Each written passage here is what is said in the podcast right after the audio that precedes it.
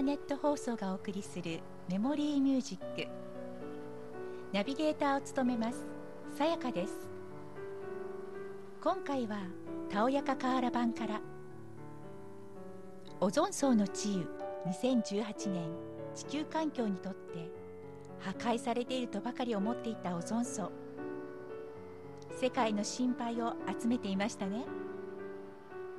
実はこのオゾン層は治癒の方向に向かっているという明るいニュースが流れたばかりです。国連の発表です。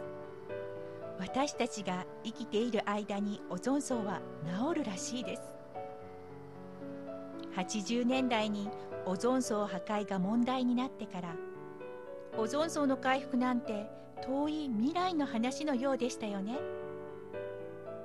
これも世界ぐるみで環境問題に取り組んできたおかげなんでしょうね。それではここで音楽をお聴きください。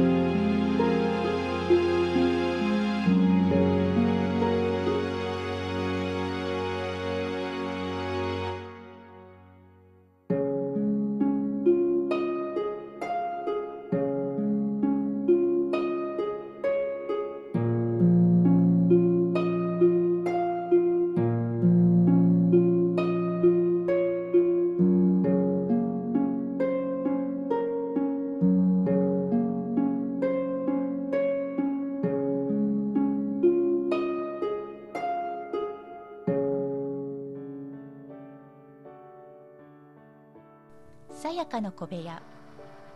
今回は長年ホームレスと一緒に河川敷で暮らしてきた犬をご紹介します。名前は次郎。世の中から身を隠すように草むらに住み暑さ寒さをしのいで14年。しかし台風で住んでいた小屋が流されてしまいました。すでに目がよく見えず耳も聞こえなくなっていった老犬次郎はこれからは頼むとホームレス男性からボランティアの女性に託されました。その次郎がどうしているか会いに行ってみました。大きな雑種犬次郎はエアコンの効いた今のダイニングテーブルの下に横たわっていました。猫が横からちょっかいを出しても気にするでもなく寝ています。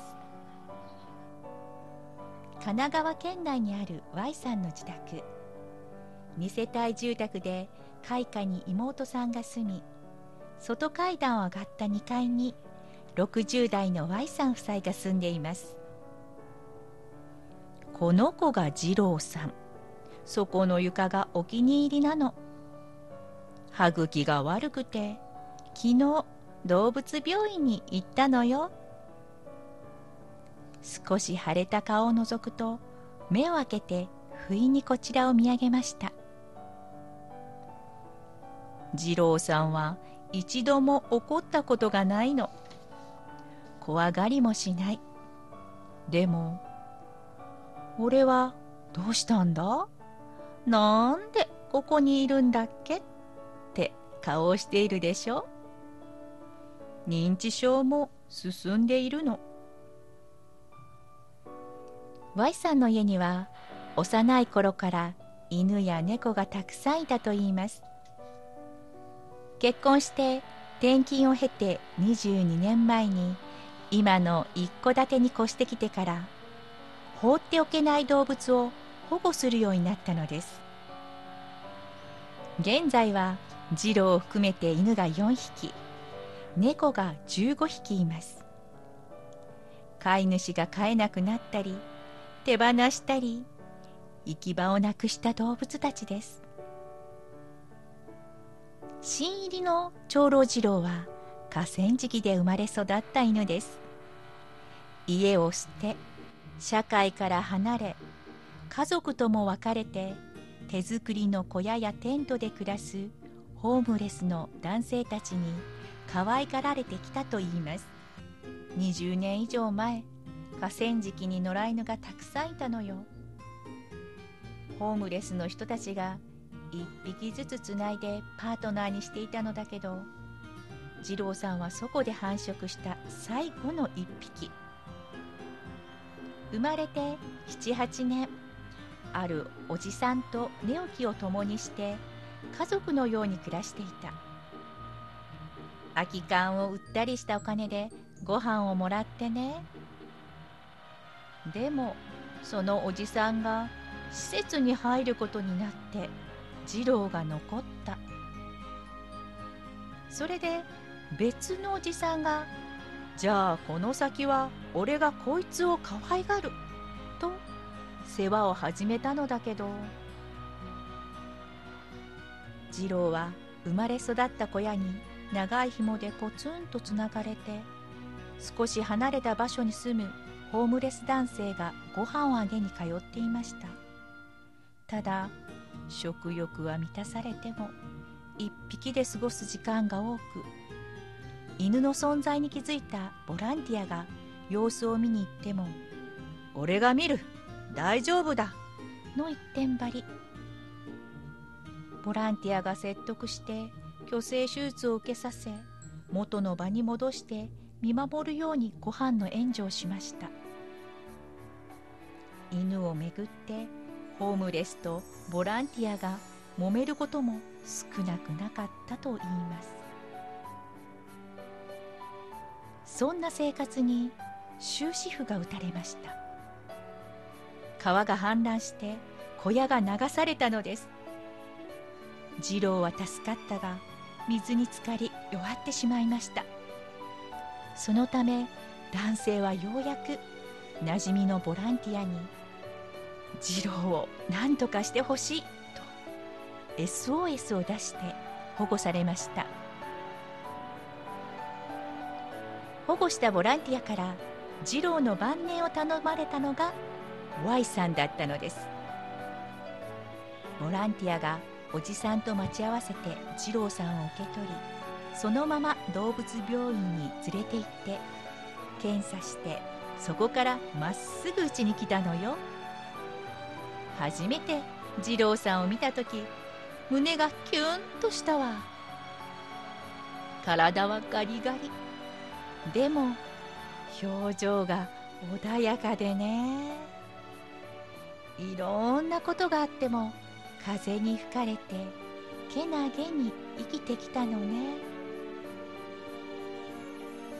18歳の次郎は人間の年齢に換算すれば100歳近い。しかし Y さんの家に来てから体重が増え11キロから15キロになりました。高齢になって一変した環境にも徐々に慣れていきました。最初は明るい電気が気になったのか寝つけなかったみたい。だって街灯がないところにいて日が落ちたら真っ暗。夜明けとともに起きる生活だったわけでしょ。それが一転テレビがついてそばでドラマを見ながらおばさんが泣いたり笑ったり。もし口が聞けたら「おいどうなってんだよ。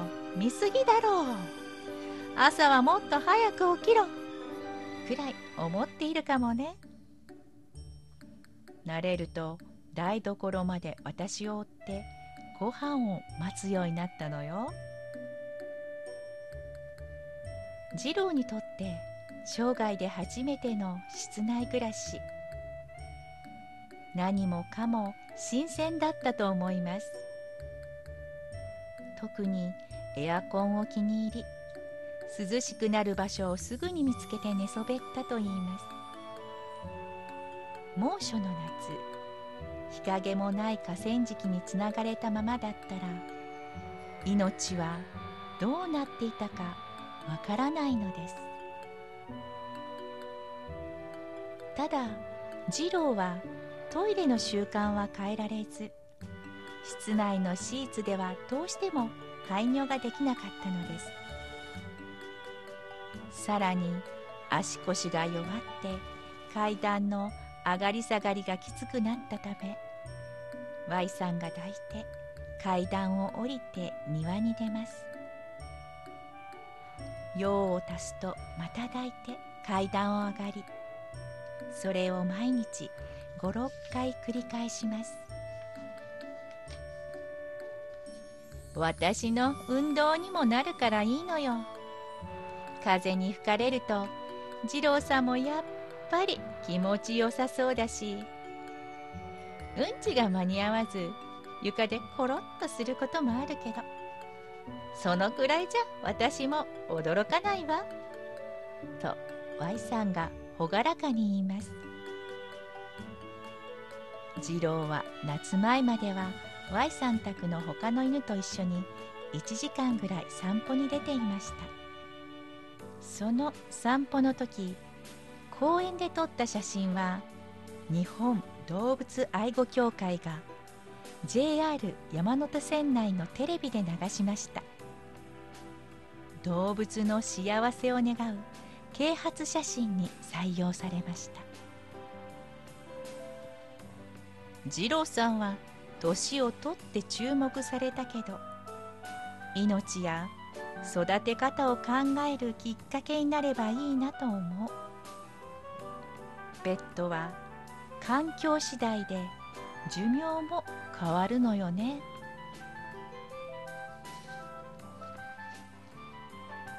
Y さん宅には次郎とほぼ同い年のシーズー犬海18歳メスもいる。3年前に知人から「余命はあまりないかもしれないけど」と託された犬です。飼い主の高齢男性が亡くなり親戚が一旦は引き取ったがペットホテルに預けたまま年だし他に引き取り手もないので処分をとホテルに頼んだところをボランティアが救出したのです。縁あって海ちゃんを引き取り見とるつもりでいたけど持病も何のそのすこぶる元気で3年経った今はうちの主。発するばあちゃん犬になってる。次郎さんと年寄り同士身を寄せ合うこともあるのよ。お互い目が悪いからぶつかったりしながらね。河川敷で生まれ育ち晩年になって室内暮らしになった次郎。